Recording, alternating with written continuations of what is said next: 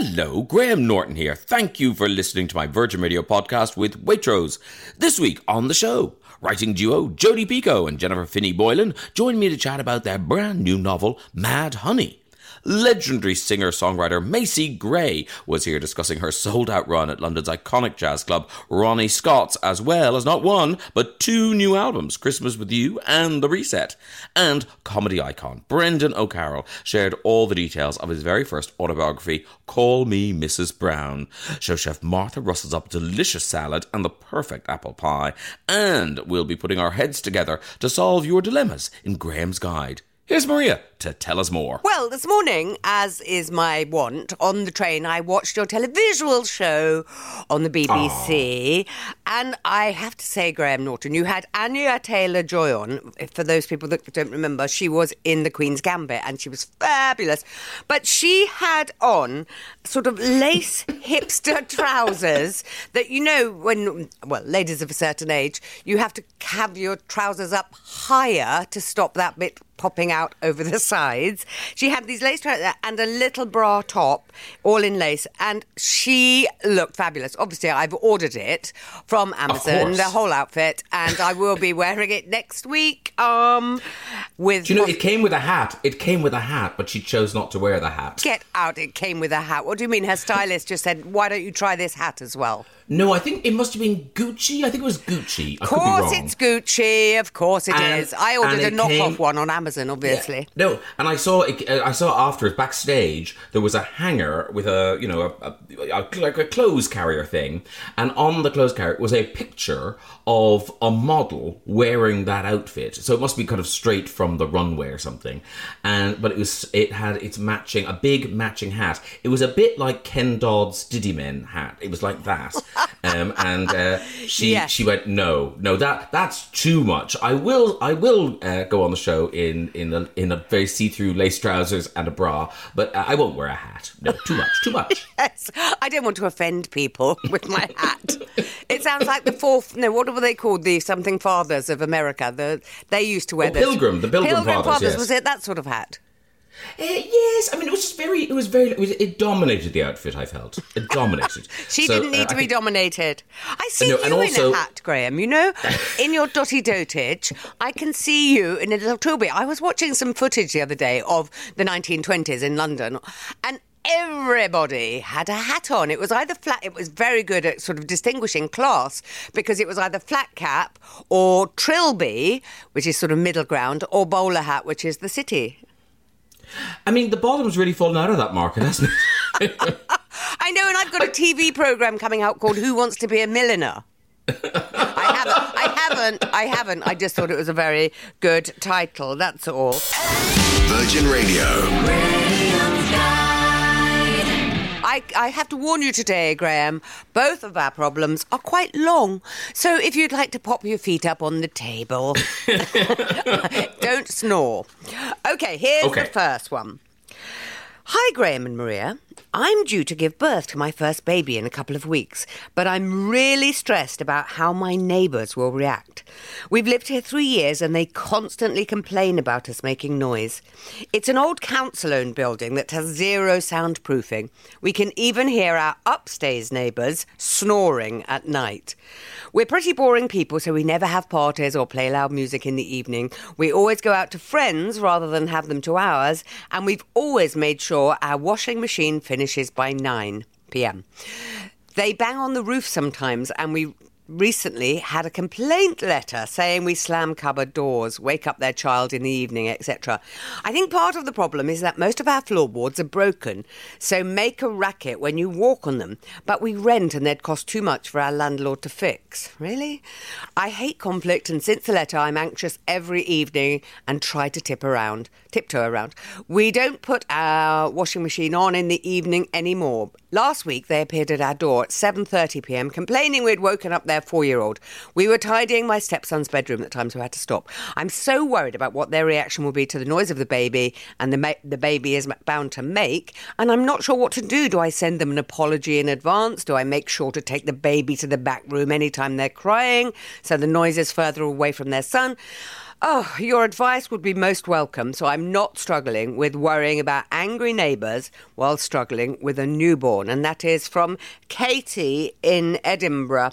Katie in Edinburgh, I think a lot of your anxiety here, I mean, look, it's real, but is also about having a new baby. This is going to be such an amazing and new experience to you. And it sounds like your first baby, so, uh, you know, I, I think you're transferring a lot of it. First of all, let's be practical. Get in touch with your landlord and say they the floorboards need some attention. We're getting complaints from the neighbours below. And sometimes just a hammer and some nails will sort it. You know, broken floorboards. Also, you know, a little rug over a floorboard might help. To, I mean, they sound like they're dealing with the noise. You're dealing with the noise from the snoring upstairs. You know, this is a block that hasn't been soundproofed. I mean, the second thing, let's deal with the practicalities there. They have a four year old, so they know what babies do. I mean, this is the t- really the only time you can get away with noise if it's a sort of natural noise. Babies cry. That is the bottom line. Babies cry. What are you going to do? You know, people say, can you get rid of your dog? It barks too much. You're not going to get rid of a baby. So that's going to have to happen. You're going to have to deal with that. I, I mean, please, Katie, don't get yourself stressed about this because I think you're going to be so tired and exhausted with a new baby that you won't care about what they think below you, above you. You'll just be grateful that, you know, everybody's healthy and happy and you're getting some sleep sometime. I don't think you can't apologise in advance for a baby. A baby is gonna baby. That's the truth of the matter. And, you know, I, I, would try and make friends with them. Sometimes it doesn't seem as bad to hear the noise from the neighbours upstairs or downstairs. If you know them, you can just kind of think, oh, it's a big house and we're all family. That sort of thing. There's a psychological element needed here, and they've clearly got themselves wound up. Graham, what do you think?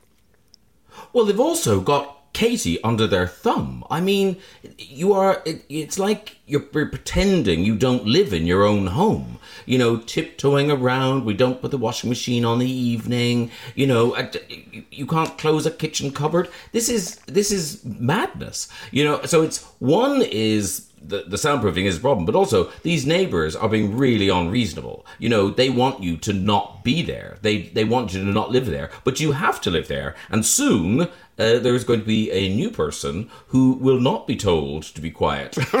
Definitely not.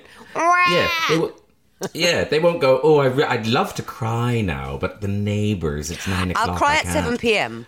when they go out. I'll save my crying till then. Uh, so I don't know what I don't know what you do, Katie, but what you've got to do is stand up for yourself a bit. Really, I think you are being too apologetic and too kind of like sorry, sorry, sorry. Because at some point you've got to go. You know what? We live here, and I'm really sorry that you can hear everything that goes on in this apartment. But you know, we can hear the other neighbors. I'm sure you can hear other neighbors. You know what it's like. You know, I we're not deliberately trying to make noise, but there's just just being in this flat makes some noise. So we're, we're going to have to jog along here. I, I agree with you. I don't think you want, you want to kind of be friendly. You don't want to be confrontational, but you want to kind of appeal to their reason that, you know, I mean, I'm sure it's really frustrating for them because their four year old has been woken up and they probably took ages to get them to sleep. But that's going to happen because, you know, you live in this block that is very, very noisy. It sounds to me um, like they don't want to live there either. Um, no. You know, they probably got noise coming from down below them as well. I mean, like you've got the snoring upstairs and you've got them below. But you kind of, it's one of those things you all have to rub along.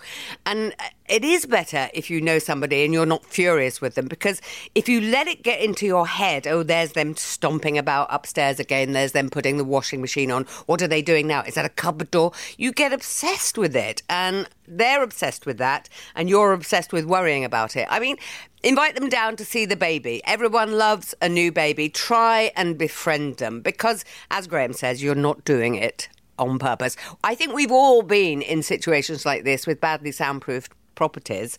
And um, I think lots of Virgin Radio listeners will have solutions. Yeah, I mean, it's just so. I mean, a letter, a letter. That's too Come much, on. isn't it? About cupboard it's... door slamming.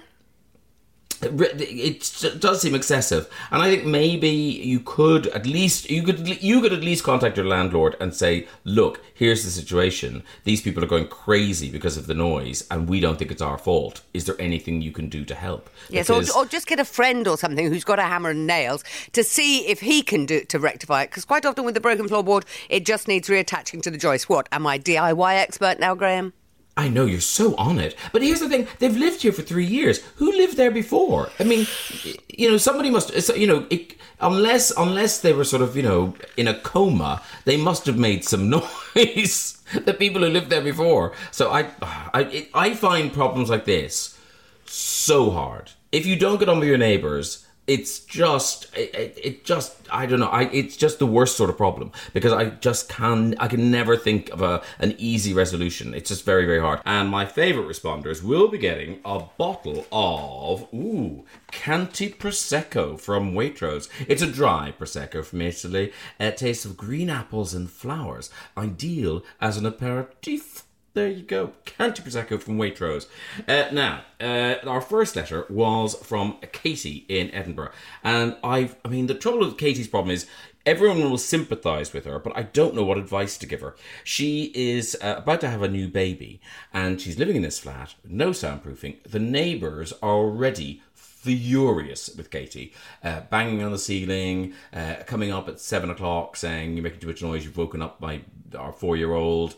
Uh, they can't have the washing machine on the evening. Uh, they're on tiptoes in the house. it's just a horrible, horrible situation, but we know what that's like. And Katie's now really stressed because there's going to be a crying baby in the house. So uh, she just wants help, really, to try and take some of the stress out of what sounds like a really stressful situation. Uh, Kate in Pembrokeshire says, I am so cross that poor Katie is anxious about her neighbours. They sound awful. Worrying about your crying baby often makes you so tense, which doesn't soothe the baby at all. That is true, isn't it? Be assertive. You'll need to get into a routine with your baby and apply the same assertiveness to your neighbors. Be firm but fair. But don't put your neighbor's interests ahead of your own. You'll need to let the baby settle itself at times, so get ready to breathe through it. Ooh, I love that. Let the baby settle itself. That's that sounds so nice, doesn't it? in reality, just screaming. A room full of screaming. Uh, Lynn in the world. Katie, this isn't a total solution to the problem, but may help with the baby. You can buy a Shaun the Sheep type device, which has various quiet sound modes to comfort a baby, like a heartbeat and white noise. My grandson had one, and it helped settle him really well. That's settling again.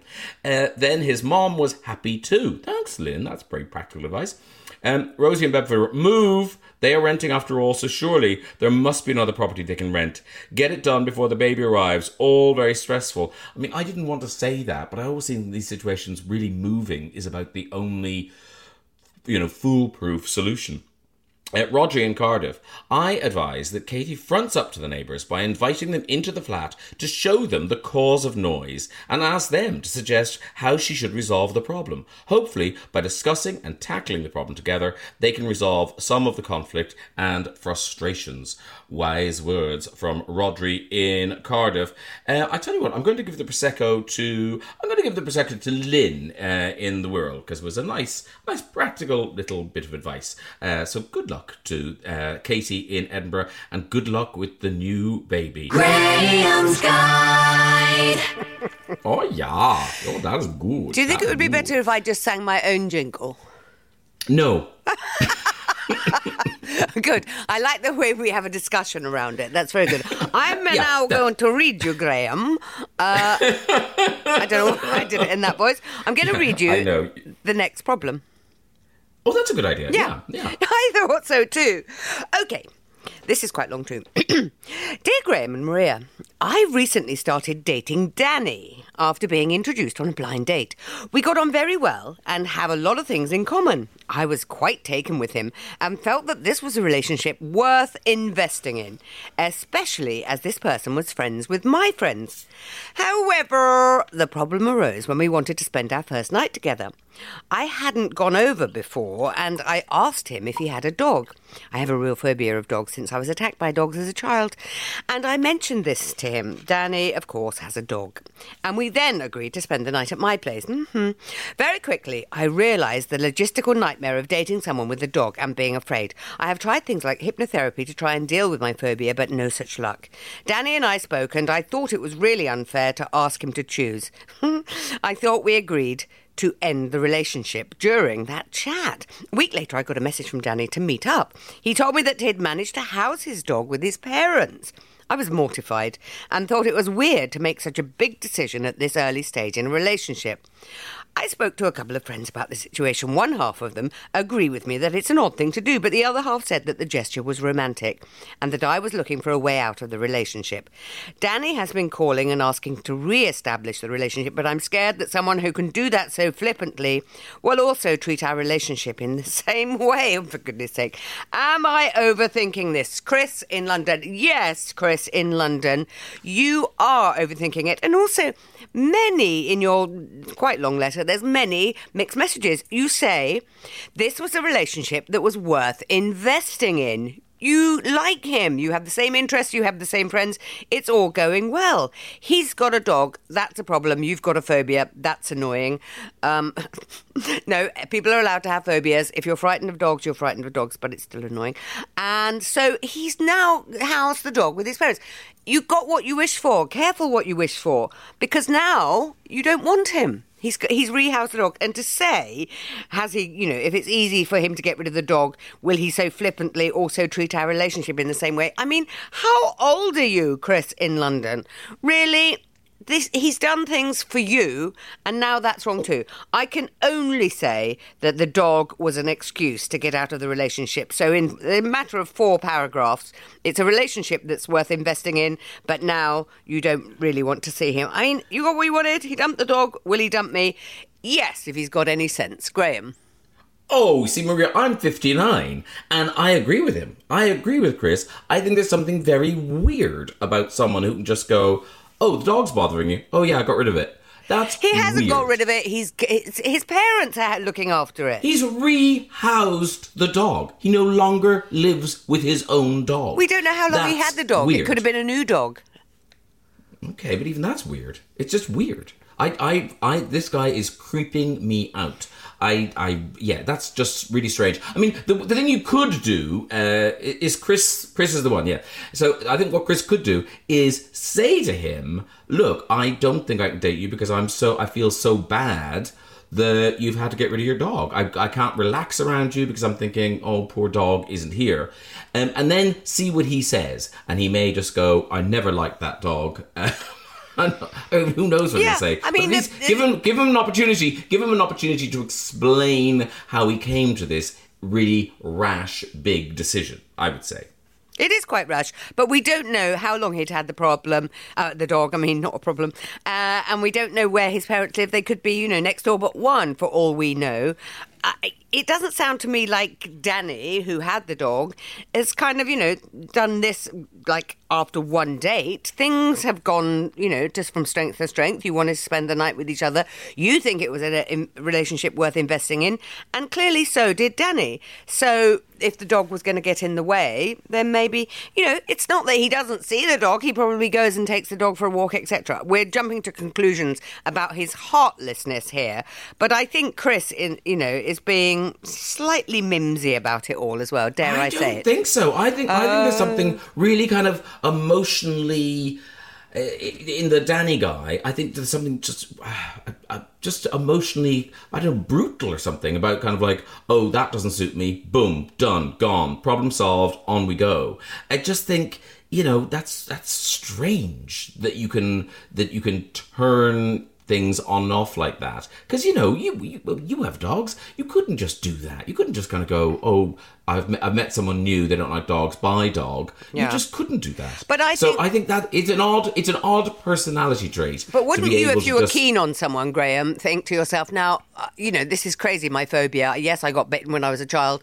Meet the dog. See if you can, you know, get on with the dog. You might like the dog. Why didn't Chris sort of meet him halfway in this one and say, let's go out for, you know, maybe not in your apartment, but let's go out for a walk together with the dog and I'll see how I get on? Because most people with phobias can get over them with a dog with a specific dog, if not all dogs. Do you know what I mean? Why are you laughing?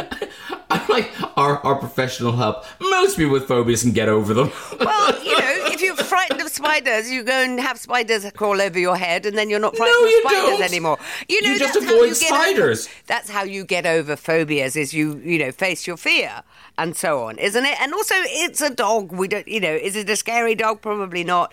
He could have made some effort with the dog so that Danny I love didn't it. feel I love it- you blaming you. You're a Guinness guy because he's got a phobia of dogs. Yes. I think you're allowed to be scared of. I mean, I'm with you. I, you know, because if you're with someone who's afraid of dogs and you're not, it does look irrational and strange.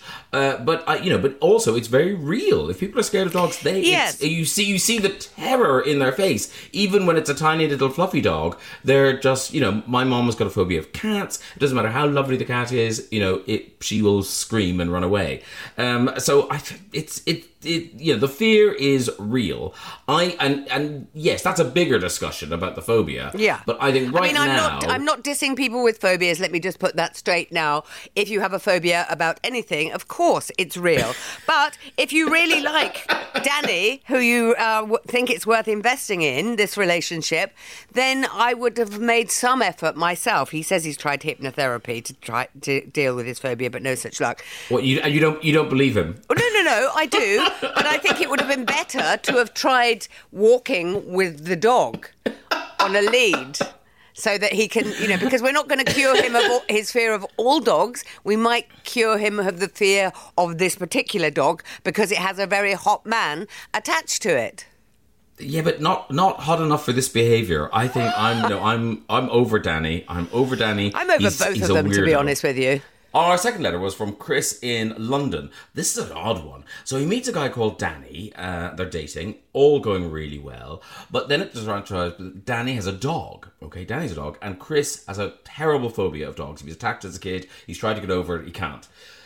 Um, and so they were trying to date, but it was just, you know, the logistics of dating someone with a dog was just too difficult. Uh, then, uh, so they have a long conversation, break up, that's fine. Then Danny gets in touch, goes, Great news, I've rehomed my dog. Uh, let's pick up where we left off. And Chris is thinking, Okay, that's weird that you can just give up your dog like that on a whim. And now he's sort of nervous of going out with him again.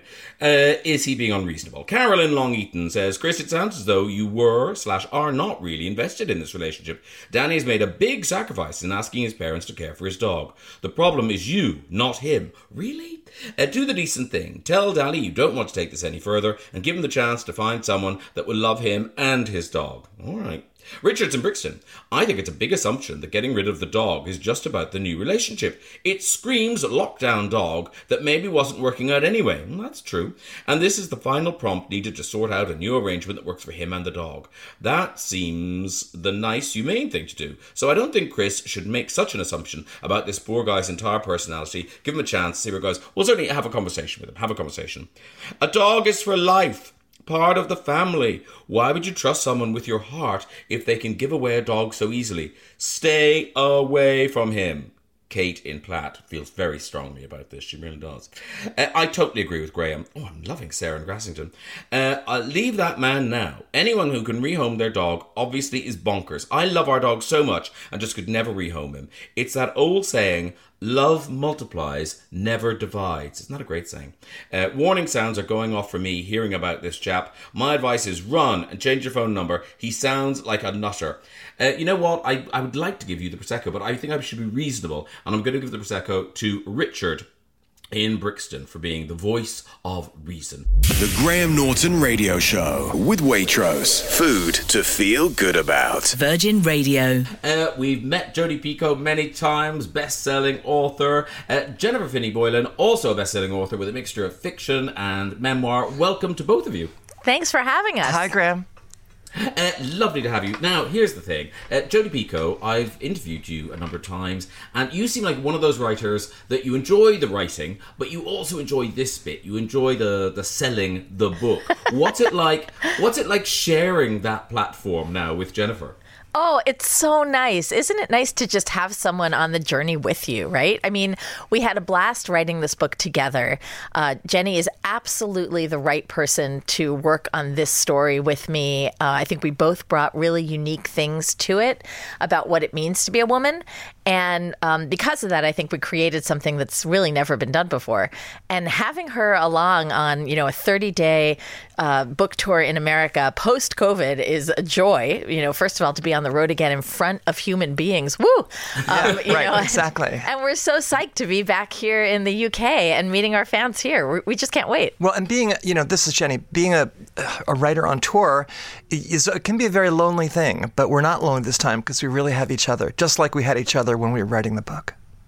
Okay, let's uh, we'll, we'll talk about the uh, get into the book in a moment. But uh, Jenny, uh, am I calling you Jenny? Rather you than are. Jennifer? You are indeed. Okay, okay. I, I, picked up on that. I picked up on Jenny. There was a lot of mention of Jenny. Uh, so, Jenny, uh, I I love this story. tell us how you sort of manifested this book. Well, it's it's really cool because this book came out of a dream. I was in New York City. It was about five years ago, in fact, and I woke up from a dream in which I'd been co-authoring a book with Jodi Picoult, who, at least then, I had never met and did not know. And I got up and I thought, well, that was very specific because it was the dream was about two voices in, in conversation: um, a young woman who'd been murdered and the mother of uh, her boyfriend who'd been accused of the crime, and uh, that was the dream. And I woke up and I thought, that was very specific, you know, because usually my dreams are like uh, fighting fighting a giant squid at the airport or something. anyway, I, I, went on Twitter. I tweeted out, I just dreamed I was co-authoring a book with at Picoult, who happened to be, in fact, online at that moment. Saw the tweet, sent me a DM that said, "What was this book about?" And I told her what I just told you, and she said, "Q Jody. LOL, let's do it. LOL, let's do it literally. And so we, we, we talked about it a little bit and uh, we waited until the time was right and then we did it. And because of, of that dream, Jodi Picoult, who I did not know, became uh, my collaborator and my friend. And had either of you collaborated on a book before? I had. I actually uh, wrote two young adult novels with my daughter um, when we started when she was 13, finished when she was 16, and then wrote a sequel when she was at university. Uh, the difference, of course, between writing with my daughter and writing with Jenny is that I couldn't tell Jenny to go to her room. Actually, you did. You, you did tell me to go to my room. Um, okay, look, look. You, you talked about these two voices, and, and it's it's broken down into these two women's voices. So let's start with Olivia, which I think Jodi, you were kind of mostly responsible for Olivia. That is correct. Yeah. So the the basic nutshell of the story is that um, it's about a woman named Olivia McAfee who years ago was in an abusive marriage, took her son, and fled to start over. And when the book opens, years have passed. She's now a beekeeper. Her son is uh, Asher. He is 18, and he is madly in love with the new girl in school whose name is Lily. Um, and then one day, Olivia gets a phone call from Asher saying that Lily is dead and Asher is being questioned by the police. And Olivia begins to wonder whether the past ever stays in the past or if it keeps coming back to haunt you. And, you know, this is a book about that. It's about uh, how the past informs who we are now. It's about identity. It's about gender. It's about all of those things. And it's also a rollicking good courtroom drama and mystery. So uh, it's all packaged into one one special little, you know, one, one, one special beehive. I, I, would expect nothing less. Uh, so, uh, Jenny, tell us about Lily. Lily is uh, a senior in high school um, on the day when she is murdered, and she is just Oh, it, I mean, it makes me so sad because we we, we learn, in fact, that she dies uh, at the end of the very first chapter. So that's that's no spoiler. But Lily's chapters then go backwards in time, and uh, just as Olivia's chapters go forward through the trial, through um, all of the all the unraveling of the mystery that follows. But we do learn about Lily, who is full of beans. She is uh, she's a bit of a nerd. She plays the cello. She is on the fencing team at school, but she's just thirsty thirsty to learn about life. She is like a sponge. And it was great uh, fun if if if more than a little sad to hang out with her. And the the, the cool thing is that you think, oh, oh no! At the end of chapter one, she, I just fell in love with this character, and now she's gone. But then you get to the next Lily chapter and it's a week before the murder, and then the next one is two weeks before. And as you go back in time, you learn more and more about her and what makes her tick, and some of the sorrows that she that she bears, and you learn that the joy that she has is joy that comes. Uh, it's the kind of joy that comes when you've won it for yourself, when you fought very hard to be who you are, and um, she has that kind of grace and glory and just happiness in her life. Here's the you. But if you want a deep dive, you're doing events up and down the land. Is this true? That is true. We are all over all over the UK actually. Over the next Okay, ten days. and if yeah. they go to From if they go what to is it? From website, Cornwall to I think- John O'Groats. Yeah, it, if you you can go to my website, um, it's jodipicoult.com, and all the events are listed there. And, and we were talking about those two voices in the book, uh, Olivia and Lily. And while the voices are distinct, what really struck me is that the writing style is so consistent. Like, it's hard to imagine that two people wrote this book. Were you self policing? Did you kind of police each other in that regard? Yeah. Or did a kind of third party editor come in and smooth it all out? No, it was really important to me when we started this that the book feel like a unified voice, even though we were each writing different narratives. And it's also worth saying that Jenny and I each traded one chapter of the other's character. So I wrote one Lily chapter, and Jenny wrote one Olivia chapter. And we did that in part because we thought it would be smart to inhabit each other's voices for a moment, but also because we wanted to give our readers a fun little puzzle. You know, go figure out which which chapters we swapped. Which one is Jodi imitating me, and Yeah. vice versa? But what we really wanted to do was to make sure that when you read it, it felt like a unified mind. And the way that we did that was um, we heavily edited each other's chapters. So I would send an Olivia chapter off to Jenny, and she would edit her way through it and, and make comments and changes. And I would do the same thing with the Lily chapters to the point where, honestly, when I read the book now, it is very hard for me to remember which turn of phrase was mine and which one was Jenny's. Actually, there's there's one chapter I was reading. I was reading one of the, one of the Lily chapters, you know, because I thought those were the good ones. But um, last week, and I was thinking, boy, this is just so good. And then I realized, you know what? That was the chapter Jodi wrote. And but Jenny, you haven't collaborated before. I mean, you know, so it's. I guess Jodi's right. It was, it's different doing it with your daughter. But what was it like getting kind of notes from someone you're working with? It Is was- that a kind of weird dial down your ego moment? Well, uh, I, usually I dial my ego up. Actually, I think we each we each had to answer to the other. I mean, we we kept raising the stakes, mm-hmm. and Jodi would send me one, and I would say, okay, mine's got to be just as good. And we also, Graham, we did this during COVID. Also, we were each kind of locked down in our houses, so it was literally like the only thing going on in our lives. And I think we really were just kind of obsessed with making it work because it was like the one good thing that was going on at the time. And I, I think it's really important too to point out that I think there's this weird belief that if a book has two authors, it must not be as good. That to me is ludicrous, especially in this case, because I had been such a fan of Jenny's writing for so long that she would send me a chapter, and, and my first instinct was, oh my gosh, I got to do something just as good now. You know, so if anything, I think we brought out the best in each other as writers. Yeah, Um, I'm a lot to live up to. I have to say. but yeah, because of that, I think it's it it actually raised the bar for both of us, Yeah. which is really kind of a nice thing.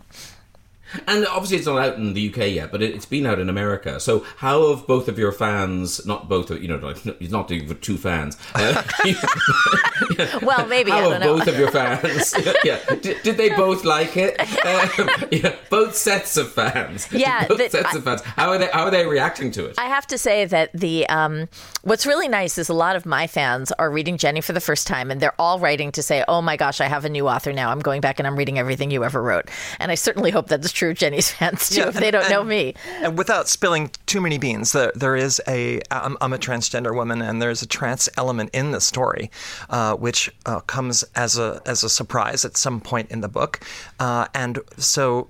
I think what hap- what I'm- what I'm hoping is that some of Jodi's authors, uh, uh, readers, uh, who may be encountering this issue for the first time and who think that they know about this issue and who think that they have an informed opinion, are suddenly finding, oh, in fact, here's um, a character that I already know, a character that I already love, and it turns out that without even knowing it, I have opened my heart to someone who I might have dismissed or um, not been open to before mm-hmm. this time. It's one of the great things that I think stories can do, that fiction can do. Oh. you can open your No, heart so and change you, your yeah. mind. Yeah.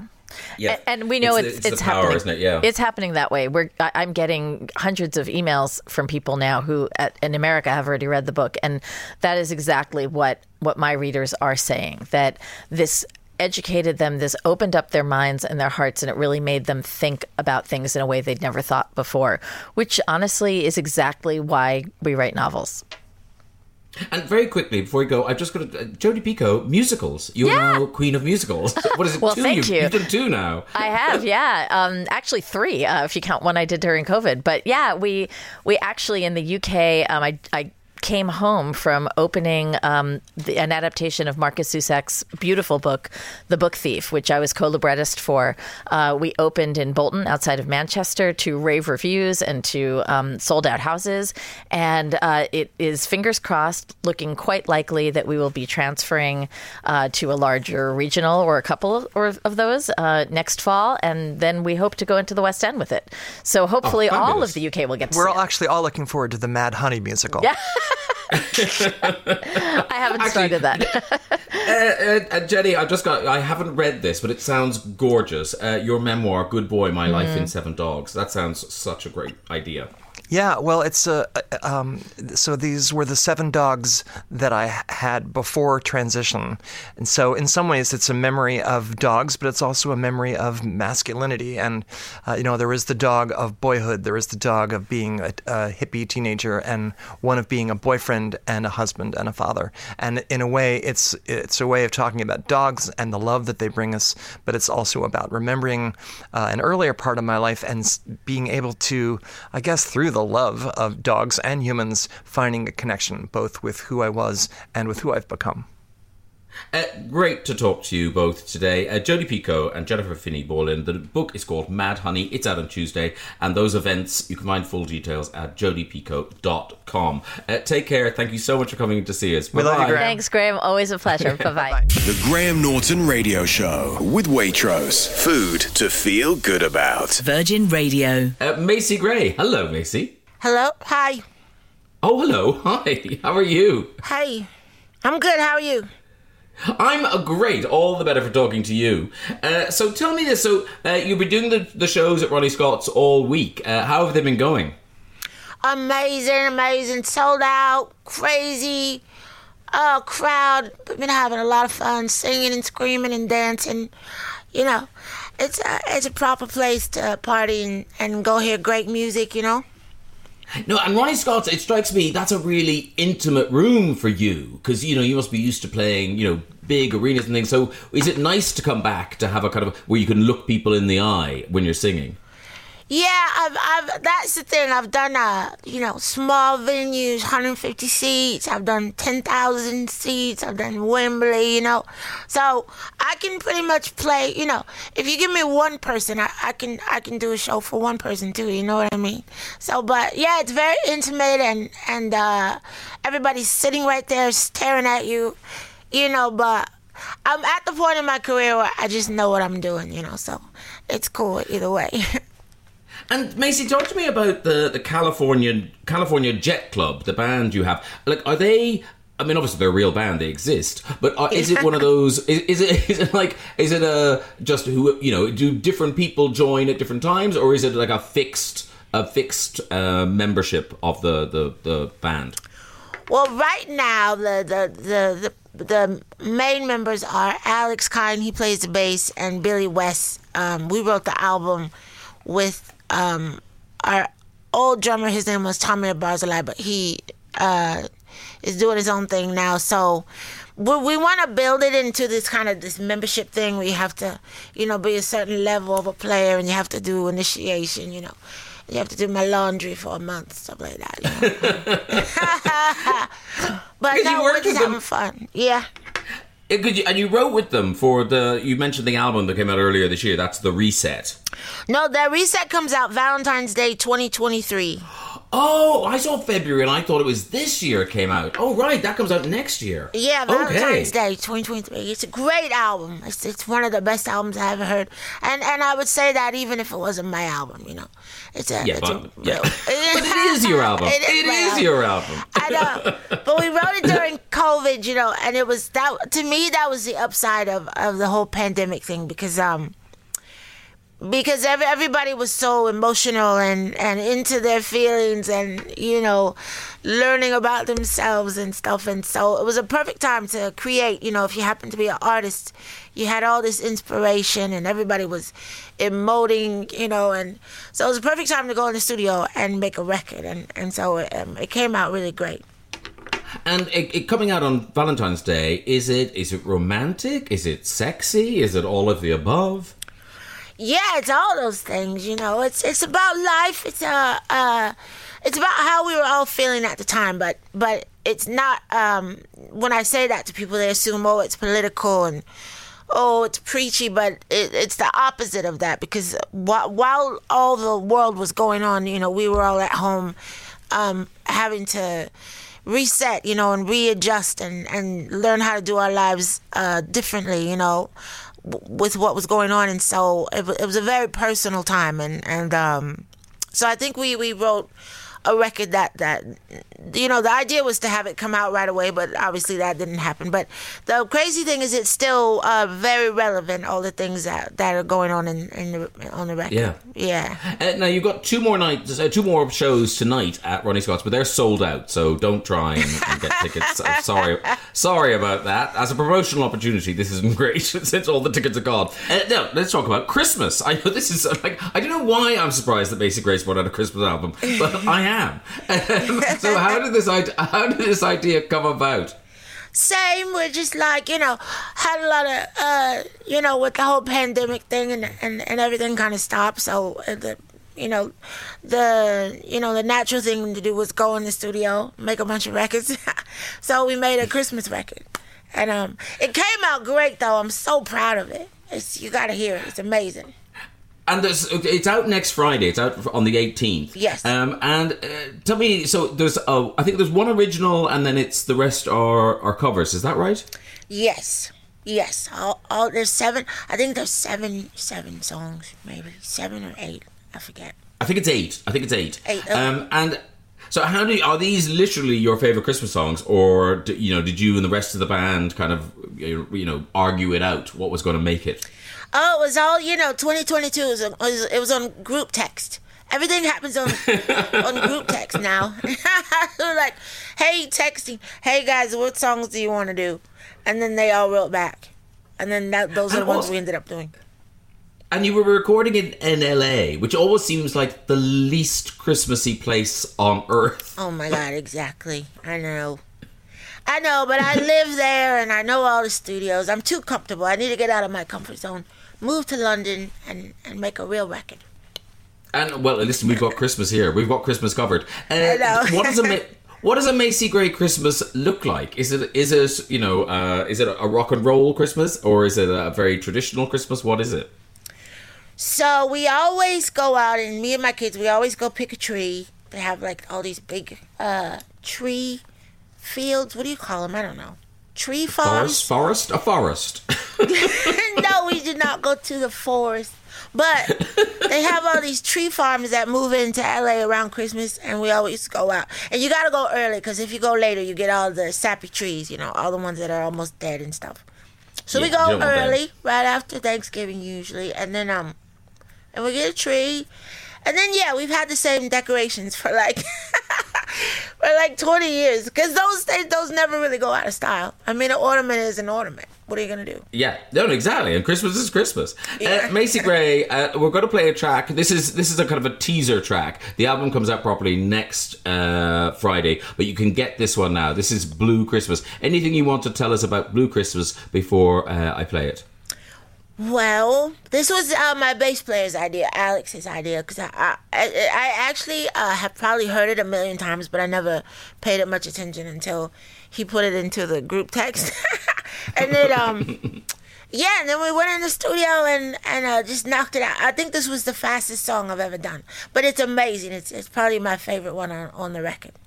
Oh, fabulous. Listen, enjoy your last two shows at Ronnie Scott's tonight, um, and good luck with the album uh, when it comes out uh, next Friday. Uh, and good luck with the reset when it comes out in February. You've so much product, Macy Gray. You're, you're on fire. Still to come, we get our thinking caps on in another round of Guess The Guest, and Brendan O'Carroll joins me to chat through his first autobiography, Call Me Mrs. Brown. But first, hello, Martha. Hiya, how are you? I'm very, very well. Now, uh, we'll get obviously, obviously, you've, you've cooked for us, and we'll get to the recipe. But uh, you've got exciting news uh, about a Martha class. Uh, tell all. Yes, oh my goodness. I'm so excited about this. So, next weekend, I believe on the Saturday, we are doing Saturday, yeah. we are doing a stir up Sunday special, but the day before, so you know everyone can get prepared. Um, where we're going to be making Christmas puddings at the top of the tower with a beautiful view of London, and I'm going to be teaching you how to do it. There's four spaces, so we would absolutely love for people to come along, have a nice little day out, take home your own Christmas pudding, a little bit of festive cheer. But now it's not just random. You don't just rock up and form an orderly queue. No. Uh, it's it's Very not true. it's not it, as as open as the invitation is. It's not that open. So how can people put themselves in a position where they might be selected to be one of the four? So I believe it will all be on the Virgin Media social media, Virgin Radio social media today. and there is a website which is. Somewhere. Virgin Sorry. Radio. I I've- it in front of me. no, you're, you're good. I've got it. It's virginradio.co.uk slash win. So it's virginradio.co.uk slash win. And what you do there is you register. You register, and then randomly four people will be selected. Uh, we will pick up the tab for travel. Um, sadly, we can't stretch to hotels. So uh, it, it might be an early start for some if, you, you know, if you're selected and you live in the Shetland Islands or something. So uh, We'll do tea and coffee. We'll do tea and yeah, coffee we'll for get- sure. we'll get you. We'll get you to the studio. Uh, I might. I might wander out of the studio and go and say hello to the people uh, stirring their Christmas puddings, and and you provide all the ingredients and all of that. Is that must be correct? Surely. Oh, absolutely. You get the ingredients, you get all, everything you need to make it, and I'll do a little demonstration and get to have a little taste taste as well. Oh, lovely. And I love. Have you used the phrase Martha class before? Because You know it's what? I haven't, good. but I don't know why I haven't been because it, it fits perfectly. No, no, you need to bre- you need to register that now before somebody nicks it. Uh, yeah, a cooking a cooking Martha class. You could tour the country with that, and we'll have a little photo opportunity. It'll be a fun day out, I think. You know, and also, uh, yes, it's lovely. You'll be at Virgin Radio, and there's Martha and me, and there's cooking. But we can't stress enough how gorgeous it is. at The top of the tower, like the most spectacular and unseen view of London there is. So uh, it's definitely worth rocking up. Oh, for sure. Absolutely, yeah. Especially if it's like the day like today, where the sun is shining and it just looks misty and beautiful. That'll be a good day to be making a Christmas pudding. Maybe we'll play some Yeah, Christmas cut- tunes as well. Not on the cut- radio cut next- for the people. Cut, to next week. The top of the tower is in a cloud. And normally you can see Tower. Bridge. yeah, normally that's St Paul's. Martha, you, uh, I, I, I, you know, let well, actually, it is, it's a warm wintergreen salad, so that's good. Warm wintergreen salad with tahini dressing. This, it, it's not hard, is it? This must be simple. No, it's a, it's a little bit harder than just your regular salad because obviously Oh. you've got to make it you've got to make it warm. Oh, Such a good recipe for this time of year because I was thinking it's very easy just to eat stodge for the whole of November and the whole of December and not to eat a single fresh vegetable. So you need a recipe like this just to, you know, break it up. Like last week I made you toad in the hole and sticky toffee pudding. So I, No. had to do something It seemed ideal. It seemed ideal. Yeah. Potatoes a vegetable. Potatoes a vegetable.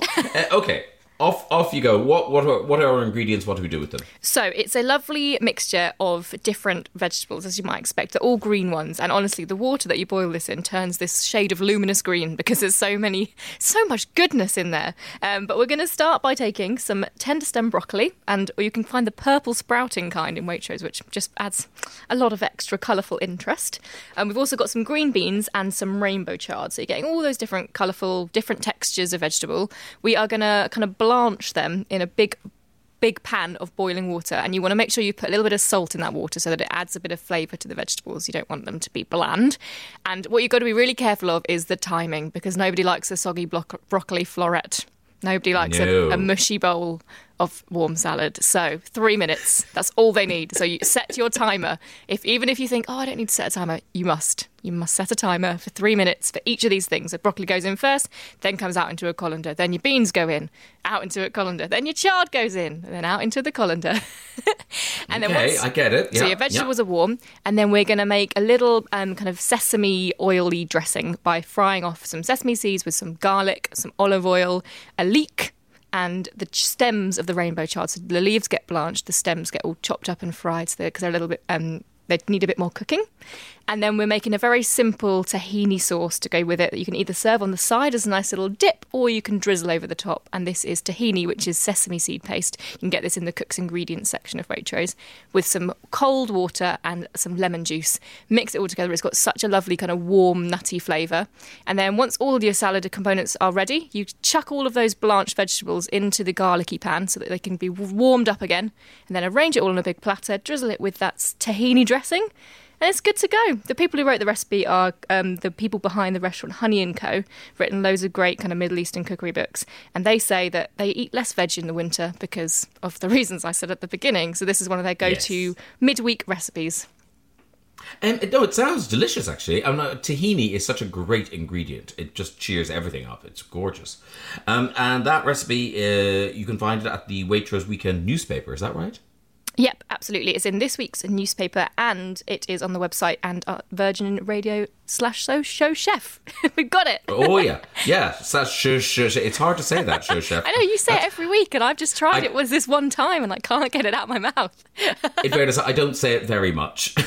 Martha, show chef, show chef. Uh, and also, you can find uh, all of Martha's recipes at uh, our hub, waitrose.com slash show chef, as you said, and at our socials at Virgin Radio UK. And let's just remind people, uh, next Saturday, four people are going to get the chance of a Martha class with Martha at the top of the tower. You will get to say hello to me, maybe Maria and Martha. You'll get pictures, you'll see the view, you'll stir your Christmas pudding, and you'll get to take it away with you. All you've got to do is go to virginradio.co.uk slash win to register. And you might be sitting there thinking, oh, I'm not going to bother because I'll never win that. Someone's going to do it. Someone's going to win it. So, you know, register. I would, I would urge them to register. And uh, and look, you, you know Martha. You've heard her on the radio. She's lovely. She won't bite. She won't shout at you because you're doing it wrong. I'll be kind, I Um, promise.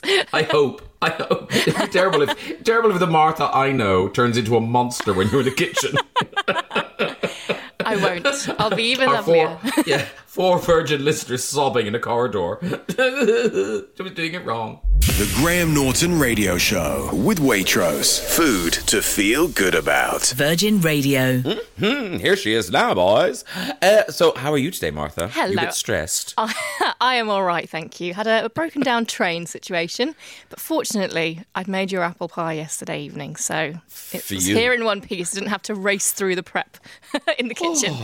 yeah, don't, don't want raw pie. Uh, do I'm. Uh, I was thinking earlier. When did we send you to people's houses to do the barbecue? Was that this year? Uh, yeah, that was this summer. I had a lovely Okay. time, to be fair. well, now, now Martha's not on the road because other people are going to come to you. Is that not correct? I believe so. I've gotten a bit more diva-ish in my demands. they must come to me. Well, no, you're having next Saturday. You are having a Martha class where it, it's basically Christmas pudding Martha class. Yes, I am so excited about this. It's Stir Up Sunday, next Sunday. So we are doing a Stir Up Christmas Pudding Martha class on this Saturday um, for four people, I believe, to come to the top of the tower. We're going to be having little Christmassy Christmas pudding to eat. I'm going to show you how to make it, how to do all the hard stuff like make the little hat that has to go on it as it steams, give you all the top tips, um, and then you'll go away with your own Christmas pudding to prepare that you can have on Christmas Day.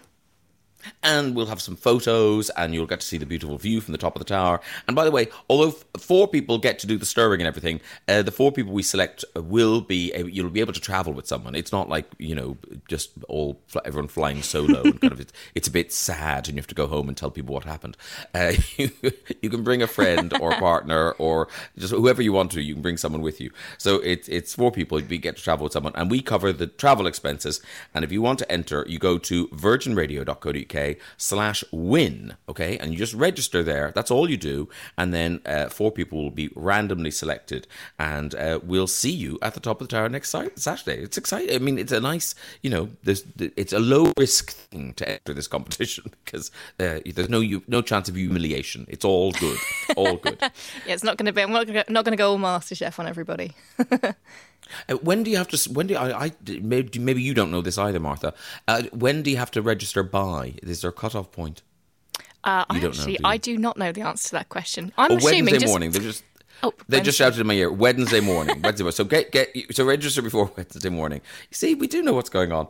Uh, now let's move on to the dip deep dish dip dip the deep dish apple pie.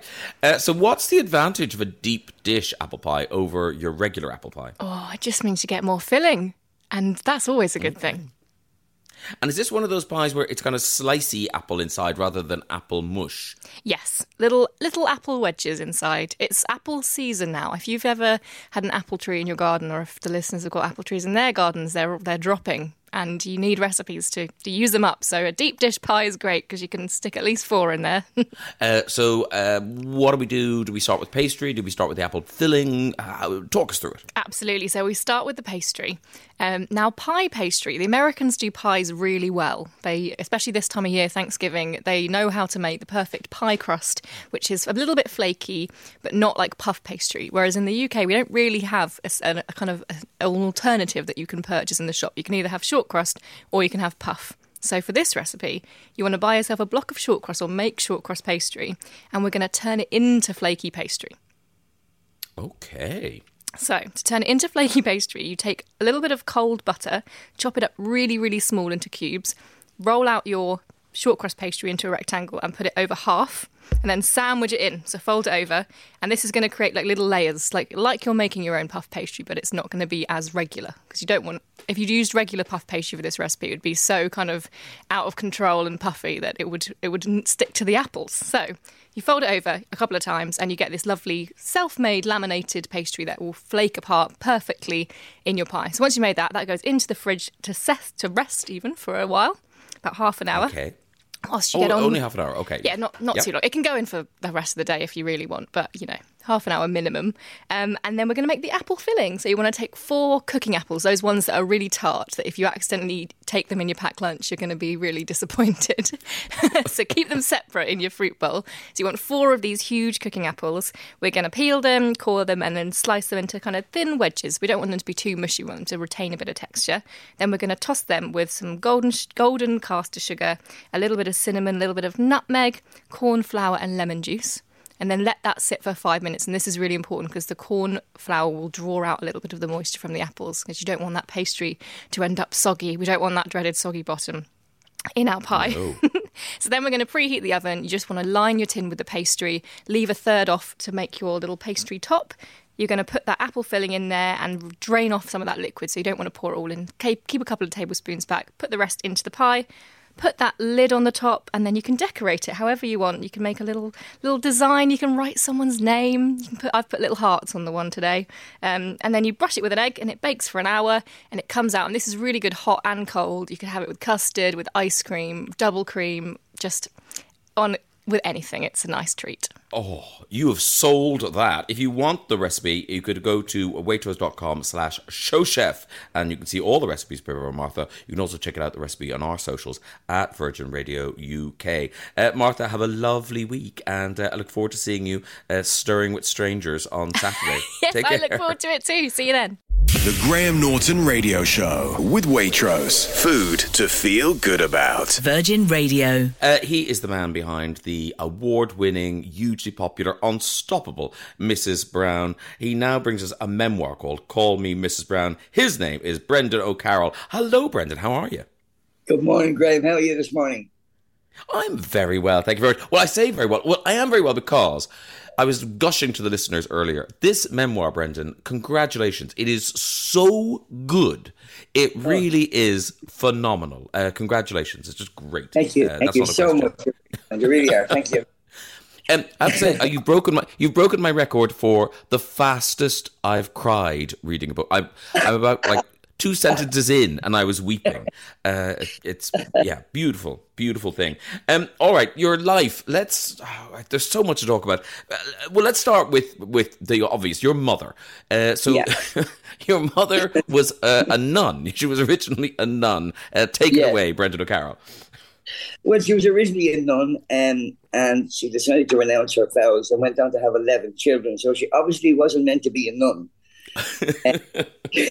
she was on a weekend uh, pass from the from the seminary home and met my dad, who could dance. She loved to dance. My mum just absolutely loved to dance, and she met my dad, and he turned out to be a great dancer, and and they, they got married. The, the the incredible thing about um, them marrying is that if you go back, um, say, 18 years from that, from when they got married, um, my, my granddad was shot um, during, the, during the Troubles in, in, in the 1920s.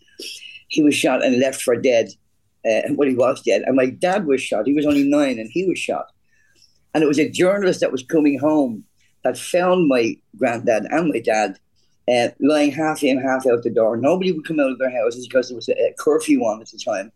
But the journalist had a had a nighttime pass, so he felt a little bit of pulse with my my dad, and t- lifted him up and took him around the corner to the hospital. Thank God the hospital was close, and they managed to uh, look after him. The journalist went home, have breakfast with his with his family, and his daughter um, was really interested. Tell me about this shooting, and tell me about this, and tell me about that. And the daughter, who was eight, turned out to be my mom, and the kid in the hospital turned out to be my dad. I mean, and the book is full of stories like that. It's just dense with stories that would be a whole book. Um, what's your? I mean, your memory must be phenomenal. Or were you talking to the rest of your family? Did, was this is this kind of a joint effort where people kind of piece together the past? Uh, well, a, lot of it was you kind of going back and reliving the past and reliving parts of it that you, you, you kind of go, first of all, you thought you left behind, and other parts that you went, oh my God, I completely forgot about that.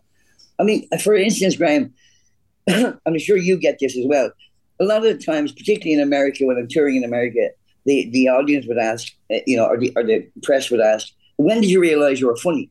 And that's the most ridiculous question, of course, to try and answer because you don't realize you're funny. If you're a stand-up comedian or a, com- you know, if you do what you and I do, you doubt yourself every day that you're funny. So um, Oh yeah, I used to make up, I'd make up answers. You know, I'd, I'd, say, well, maybe when I was in school or maybe here, maybe.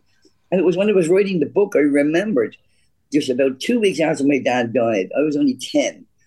And I remembered coming down at, at night to the bathroom, which was downstairs, middle of the night, and going back up. And on the way back up, I could see the light just peeking under my mother's door, which didn't surprise me because she was a voracious reader. So I presume she was reading in bed.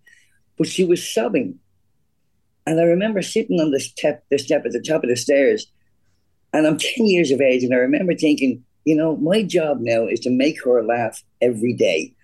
And that's when I decided to be funny. I mean, and you, and boy, did you uh, did you make that promise come true? Um, uh, and and like, there's so much in the book. Uh, b- before you ever get to show business, there's you know Yeah. really rich childhood stories, and then you working in restaurants and in catering. Uh, talk to me about uh, the Late Late Show. I mean, in in America, people go on the Tonight Show, and a, a comic will make it. But it, it, tell us about the, your first time on the Late Late Show, which is the big chat show in Ireland. Well, the the uh, as, you, as you know, the late late show can change your life.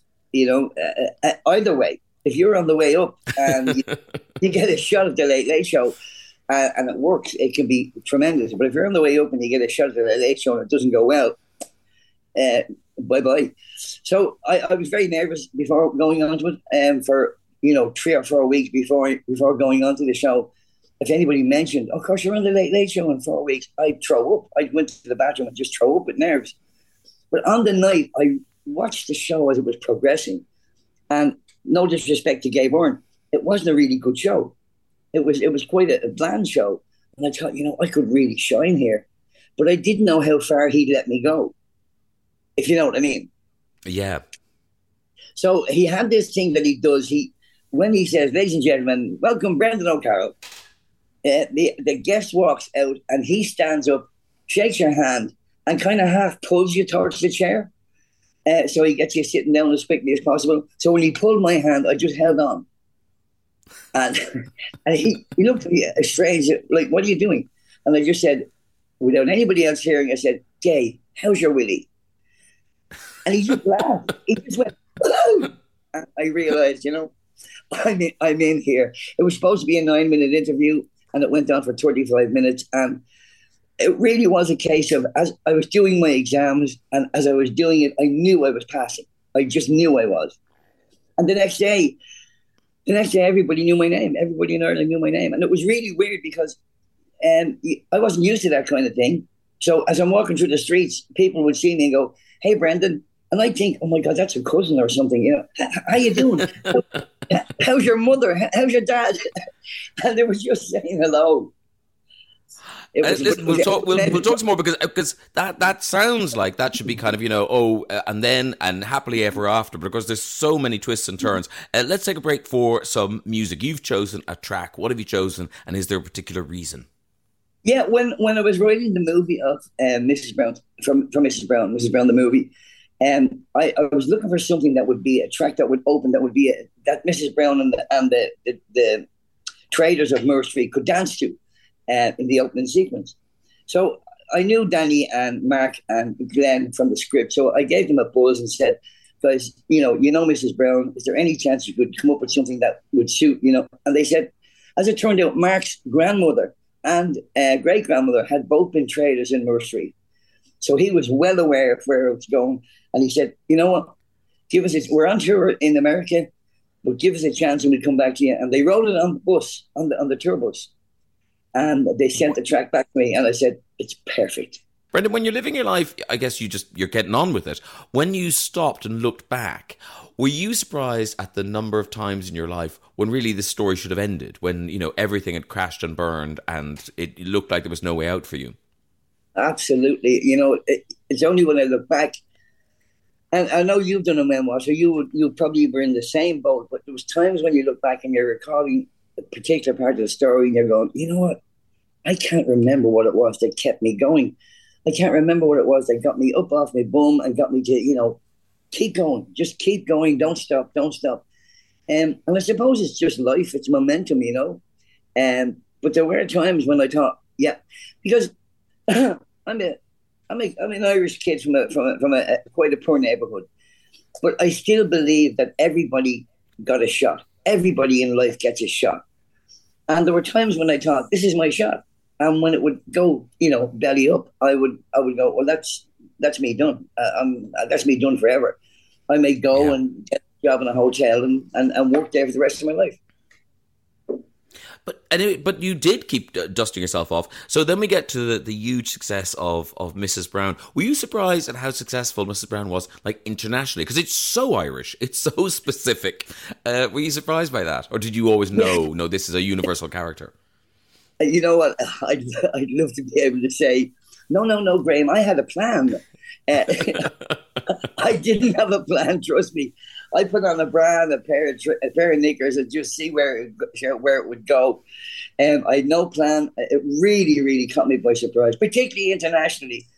But the one thing that I'm glad I stuck with was, um, you know, as we started to go over to the UK and gig in the UK, which is the first port of call after Ireland, of course, as it always is.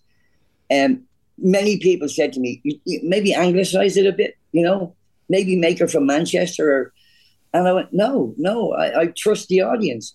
It's, it's, it's set in famous in Dublin, in Ireland.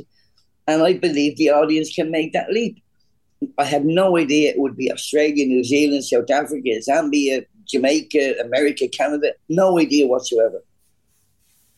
And now, what's this, so you're working with Tyler Perry? Is this right?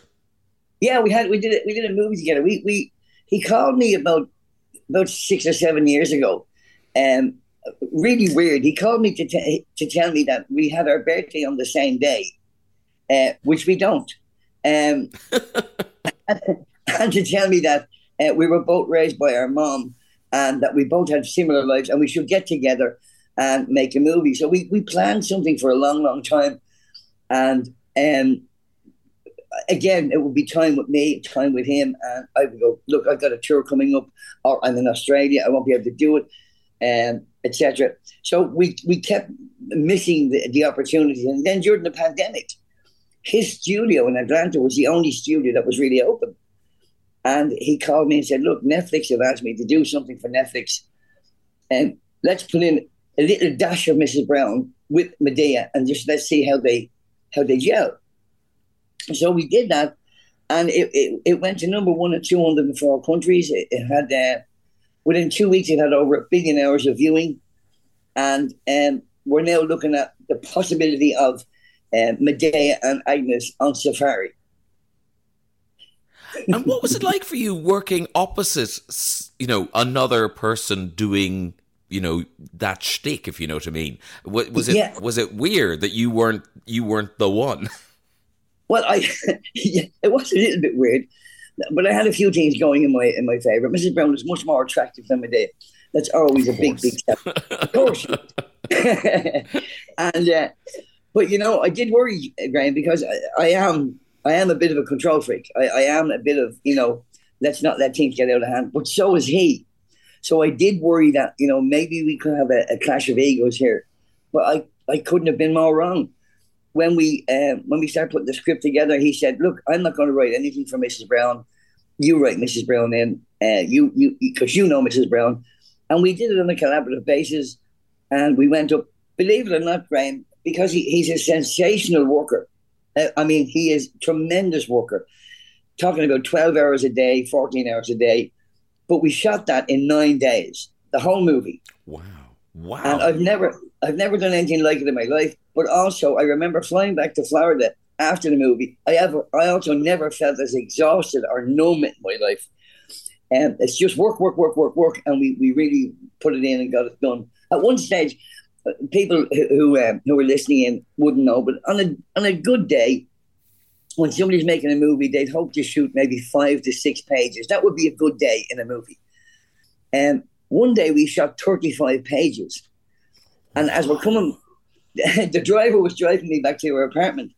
And um, it was Jenny said to him, You know, we shot 35 pages today. And he said, Oh, we usually shoot 100. Well, if he's going to shoot 100 pages a day, uh, he's not going to get me. That's nuts. Listen, uh, talking of pages, there are many in your book. Uh, people may know Mrs. Brown, they don't know Brendan O'Carroll. I really hope this is a, this memoir is a huge success because it really deserves to be. It's called Call Me Mrs. Brown. It's out now in hardback, published by Penguin Michael Joseph. Uh, Brendan O'Carroll, get back to your Sunday. Thank you so much for joining us. Uh, a real Thank pleasure you. to talk to you. well, Brendan, you know I love you. And please tell your granny thanks for the chicken. Of course, hi to Jenny as well. All right, lots of love. Take care of yourself, sir. Bye-bye. Bye, bye, bye. Guess. The, uh, the, um. Guest. guest. Oh, yeah, this is the game where we play a clip of someone who's been a guest on my show over the last couple of decades. And uh, if you successfully uh, get on the radio and identify that voice, you will win the Graham Norton Waitrose gift box containing the branded reusable hot drinks cup, never far from my hand, uh, but also champagne, uh, the caramel truffles, ginger Florentines, uh, chocolate dipped shortbread, there's raspberry jam, balsamic vinegar. It is a gorgeous, gorgeous prize. So the uh, voice you will be trying to identify is this one. Here we go. You know, York, and that's what we did back then. And we were disciples of Grandmaster Flash and Theodore and all these guys. We would go and watch DJs, and all my friends got together and we pooled our money and we got DJ equipment. Well, I think we will be giving away Graham Norton with Waitrose gift box today. I'm not going to play that again. I think that was pretty easy. If you know who that was and think uh, you'd like to get on the radio and win the Waitrose gift box, then you need to dial this number zero triple three double zero triple three double zero. That's zero triple three double zero triple three uh, double zero. Okay, it's as simple as that. Uh, right, we'll play a couple of songs and then we'll get some people on the radio and see if we're giving away that prize. I predict we will be. I'm from New York, and that's what we did back then. And we were disciples of Grandmaster Flash and Theodore and all these guys. We would go and watch DJs, and all my friends got together and we pooled our money and we got DJ equipment.